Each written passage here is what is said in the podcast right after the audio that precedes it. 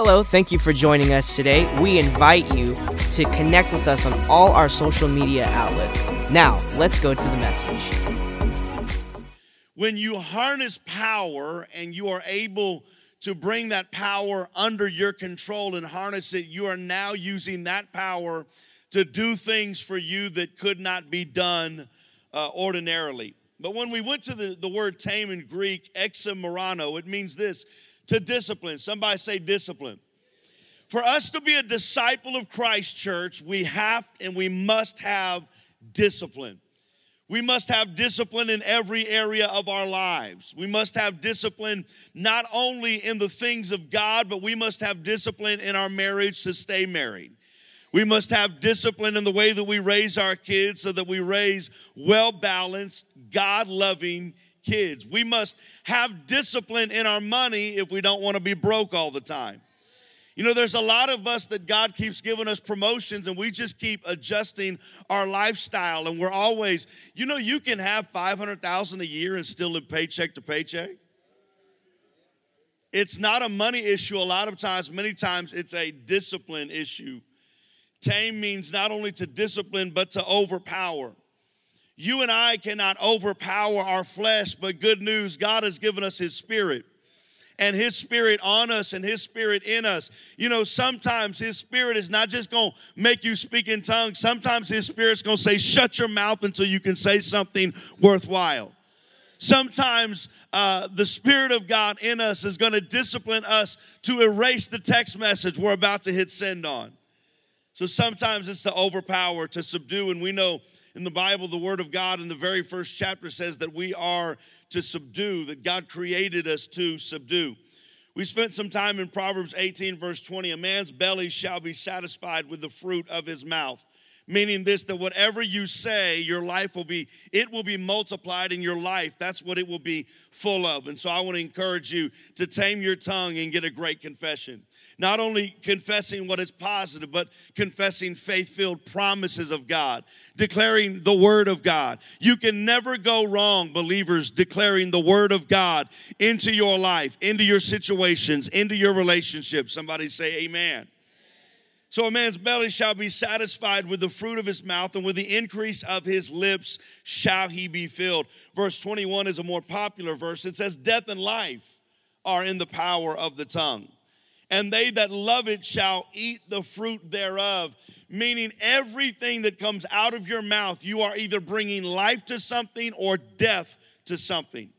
What you say is a seed that produces the fruit that you are going to eat. So, if you don't like what you're eating, say something different. If you don't like what you're seeing, say something different. If you don't like how you're living, begin to say something different. We're taught from the very beginning of our lives sticks and stones can break bones, but words will never hurt. We hear sayings like, if you can't say anything nice, don't say anything at all. And we ended last session talking about we need to quit building our theology and building theology in children from, from movies like Bambi, which is where one of these phrases came from because a real believer shouldn't have to always shut their mouth. We should be able to discipline ourselves that no matter what is going on around us, no matter what we are going through, no matter what our life looks like, we can speak the word of God and make and bend our life to match God's word. Can I just encourage you today that you are one word away from things beginning to change? You are one word away from the tide beginning to shift. I want to challenge you not to shut up. The reason that our culture is like it is, is the people that have had something to say have shut up, and the people that have not have something to say, they are the loudest in our culture when you've got an issue like sexuality and homosexuality and gender fluidity, and you've got all of these things that have become the number one issue now in our politics and the number one issue in social issues, and all of these things going, when you look at the percentage of people that identify as such, they are the minority, but they are the loudest and they speak the longest and they speak all the time about what they want to see. If believers would leave leave this building talking about Jesus, if believers would show up at school, at work, declaring the promises of God, we would not have a lot of the problems that we have. We can fix society by what we say, and what we say can begin to turn things in our favor. Our tongues can be the most difficult thing to control and leave us with great regret if we use our words to hurt. But there is hope. And the reason you're here on a Wednesday night, the reason I'm here on a Wednesday night is there is hope. There is a better way of living than the way some of us are living. There's a better way of going than those some of us are going. Realize this your mouth is a powerful weapon. It can add to your marriage or take from your marriage. It can add to your children or take from your children. Realize it's the same mouth that asked the question, Will you marry me? And a few months later says, I do. It's the very same mouth that years later can ask for a divorce. The same mouth that is telling everybody that you're about to be a parent and that you're about to welcome in a child. It's that same mouth that can cut those children down to nothing by out of control words that we say in anger or frustration or in, in impatience. Can I encourage you? I'm not just talking about building a promised land, I'm not just talking about bigger and better through Jesus. I'm talking about our relationships, our children, our marriage, our church. Everything can be better if we will watch our words and rein in this powerful tool called our tongue. As believers, there should be words and phrases that are taken out of our vocabulary. A believer should not say, I can't, because I can do all things through Christ who strengthens me. Or maybe it should be better said, You can't, I can't, but God can. And I'm, I'm grateful that I've got a God that is greater on the inside of me and greater on the inside of you than He that is in the world. You and I might not be able to get the job done, but when you said yes to Jesus and your allegiance is now to Jesus, what you cannot do, He can do, He has done, He will do. I want to encourage you change your vocabulary. For those of you that love to say, I can't afford, change that. I choose not to buy. I'm going to be more prudent with my purchases. I don't need that right now. Something I've been having to say all week, or not say all week. I haven't said I'm sick. I said I'm fighting through. I'm fighting for. I'm fighting from. Don't declare what the enemy wants you to declare. Don't tip your hand to what the enemy is trying to do to you. The enemy should not be able to see if what he's trying to do is working in you. Declare the promises of God. By his stripes, I am healed. By the cross, he unleashed a power that I'm stepping into. Take away the phrase, I'm broke. No, you're not. Number one, if you're living in the United States of America and you had a roof over your head and you didn't walk to work or walk to church today, and maybe you've got two pennies to rub together, you are richer than most people in this world. You realize, listen, all of my problems seem very insignificant when I look to our neighbors to the east in Florida and, and in Clearwater and all of those places today. My problems just faded away. What I thought was a problem was not a problem when I looked at what other people are going through can I encourage you today? You are not broke. God is going to meet your needs according to his riches and glory. You need to start declaring, I'm on my way to a better place. I'm on my way to a wealthy place. I'm on my way to a God filled place. I'm on my way to a prosperous place. Quit saying things like, I'm never going to be able to. Say things like, I'm never going to be able to buy a house. Who says? I'm never going to be able to go to college. Who says? I'm never going to be able to serve like so and so. Who says? Quit listening to them and quit being your worst critic. Quit talking yourself out of the miracles and the blessing of God. Quit saying, I can't, and start saying, I'm going to be the first one that graduates college. I'm going to be the first one that buys a house. I'm going to be the first. Change it. Change your ifs to win. Change your ifs to win. If you've got a cancer report, change your if, your, your if to a win. When I get past this, when this is over, I'm going to do this. when this is, oh, when I become this, I'm going to, not if I make it, when I make it, not if I make it through, when I make it through in Jesus' name. When we open up our mouth and say anything, whether it is a question or a declaration, we believe. We believe that what we are saying is going to have an effect on the environment we unleash it in. Otherwise, we wouldn't say it. All the parents in the room, and I don't care if it's toddlers or teenagers, when you say something, you're not just saying something to hear yourself talk. You are saying something that is going to change the atmosphere in your house. You don't say clean your room as a suggestion. When you say clean your room, you expect that there's going to be people in your house that are going to clean their room. When you say be home by midnight and you give a curfew, you are literally speaking out there. I know that other people are not going to abide by this, but since you live in this house, I expect you to be in this house before midnight. Why is it every time we speak about everything else, we expect something to happen, but when we speak about the things of God, we are so casual and nonchalant. When it comes to the things of God, I want God to move more than my kids moved. I want God to move more than any other thing on this earth. If we ask a question, we want an answer. If we deliver news, we want a reaction. If we make a statement, we want a response. Write this down if you're taking notes. Your mouth is your gateway to your next. Your mouth is your gateway to your next. It's the door that's going to swing wide and, uh, and introduce you to the next chapter of your life. This is not a name it and claim it because we're going to get to this some theology that backs this up that it is a faith first and a declaration second. If you don't have the faith to say it, you need to work on your faith before you work on what you say. Because what you say has to be in agreement with your faith. What you are declaring has to be backed up by the Word of God.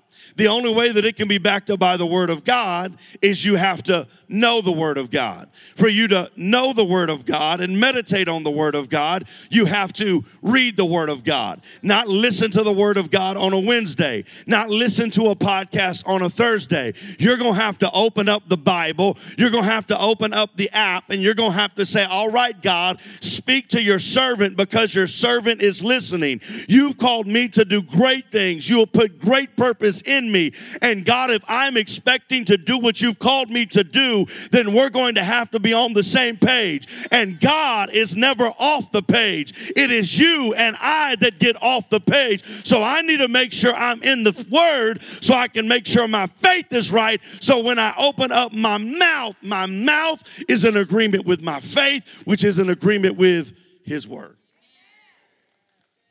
If you say something and nothing happens. It's not a God problem, it's a you problem, it's a me problem. You know how you can tell if you have authority? Just tell somebody to do something. Do they do it? I see way too many kids in the malls.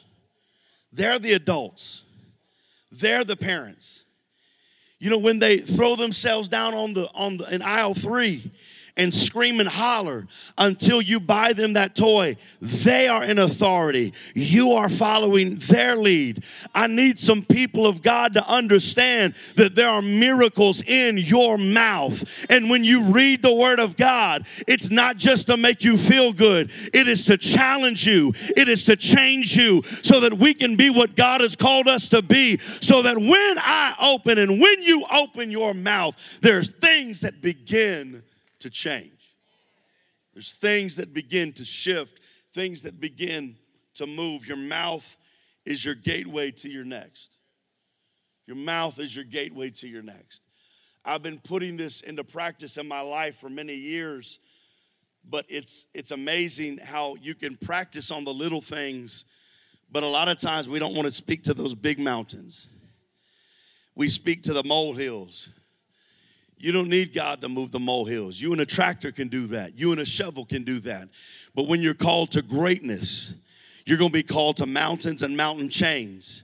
And God said, when you speak to the mountain, praise God, that mountain must move. I'm talking to people in the room and online tonight that it's not molehills you're dealing with. You are dealing with mountains. You are dealing with big things that seem like they cannot move. And you used it on a cough, but you haven't used it on a cancer. And you used it on a parking spot, but you haven't used it on prosperity. And you used it in this relationship, but not in your marriage. I'm here to tell you, I need you to find the biggest mountain mountain that God has called you to, and I need you to start speaking to it. And you need to be surprised when that mountain doesn't start moving. You need to be surprised, and you need to go back to the drawing board and say, God, what did I miss? What do I need to do so that when I speak, mountains move? Romans chapter 10, here's some theology that goes with this.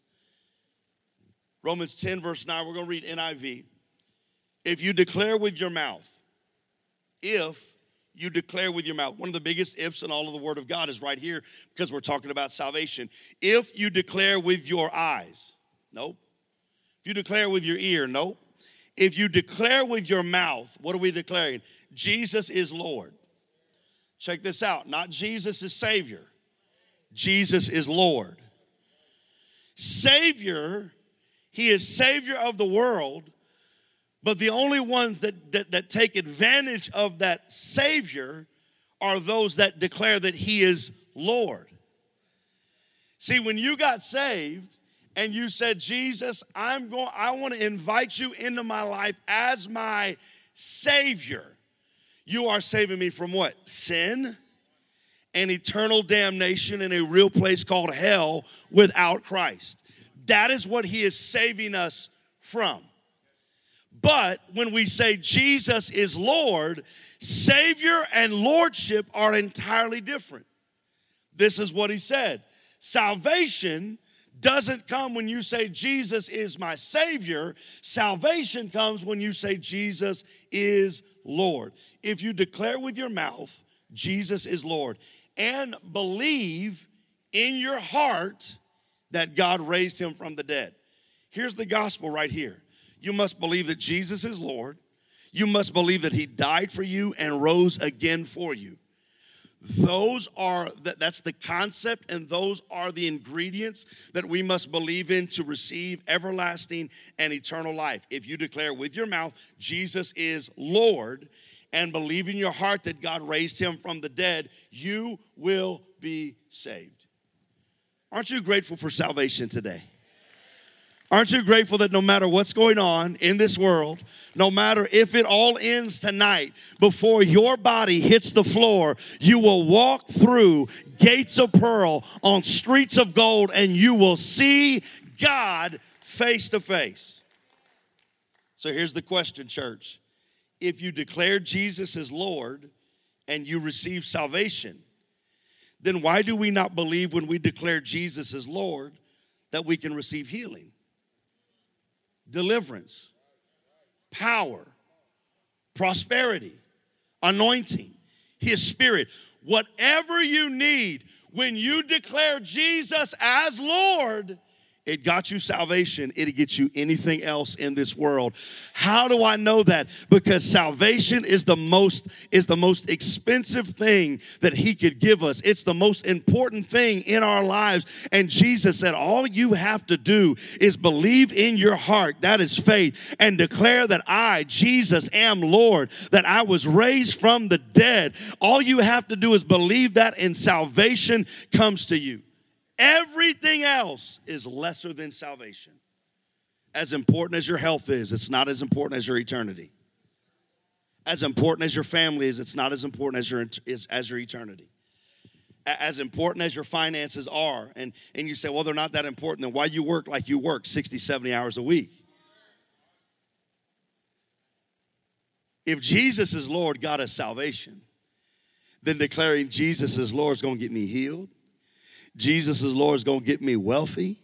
Jesus and Lord is going to give me a Jesus Lord going to give me a strong marriage.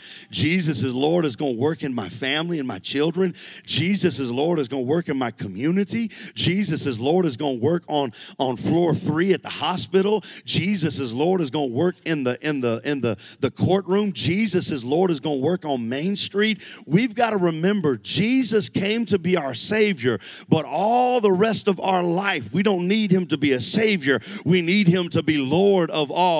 And as I've said from the moment I started preaching many years ago, he is either Lord of all or Lord not at all. I want to encourage you today make Jesus your Lord. Make that a confession. Jesus, not only are you my Savior, Jesus, you're my Lord. Jesus, you're Lord of my job. Jesus, you're Lord of my family. Jesus, you're Lord of my mind. Jesus, you're Lord of my mouth. Lord of my hands, Lord of my feet. Verse 10 For it is with your heart that you believe and are justified. That's with your heart. It's not a mouth issue. You believe with your heart. That's faith. You believe with your heart, and your heart is what, and, and, and your belief is what justifies you. Justified means to be declared righteous to be in right standing with God. What you believe in your heart makes you in right standing with God, but it is with your mouth that you profess your faith and are saved. You say, Well, I, I believe. Do you? Because the Bible says that belief is just half of it until you turn it loose with your mouth until you begin to declare the word of God, till you begin to declare the identity of Jesus. He said, You have only met half of it. Remember this the Bible says, even the demons believe and tremble. They stop short of confessing. Every time you confess, you are unleashing the power of God into your life and into your situation.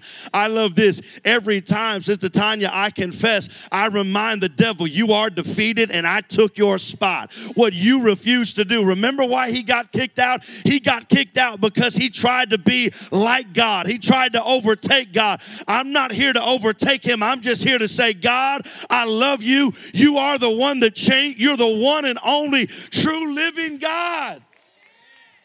I believe in my heart that faith is, makes me justified, but it is the profession of your faith that you are saved. Profess means to speak the same, it means to confess, it means to be in full agreement.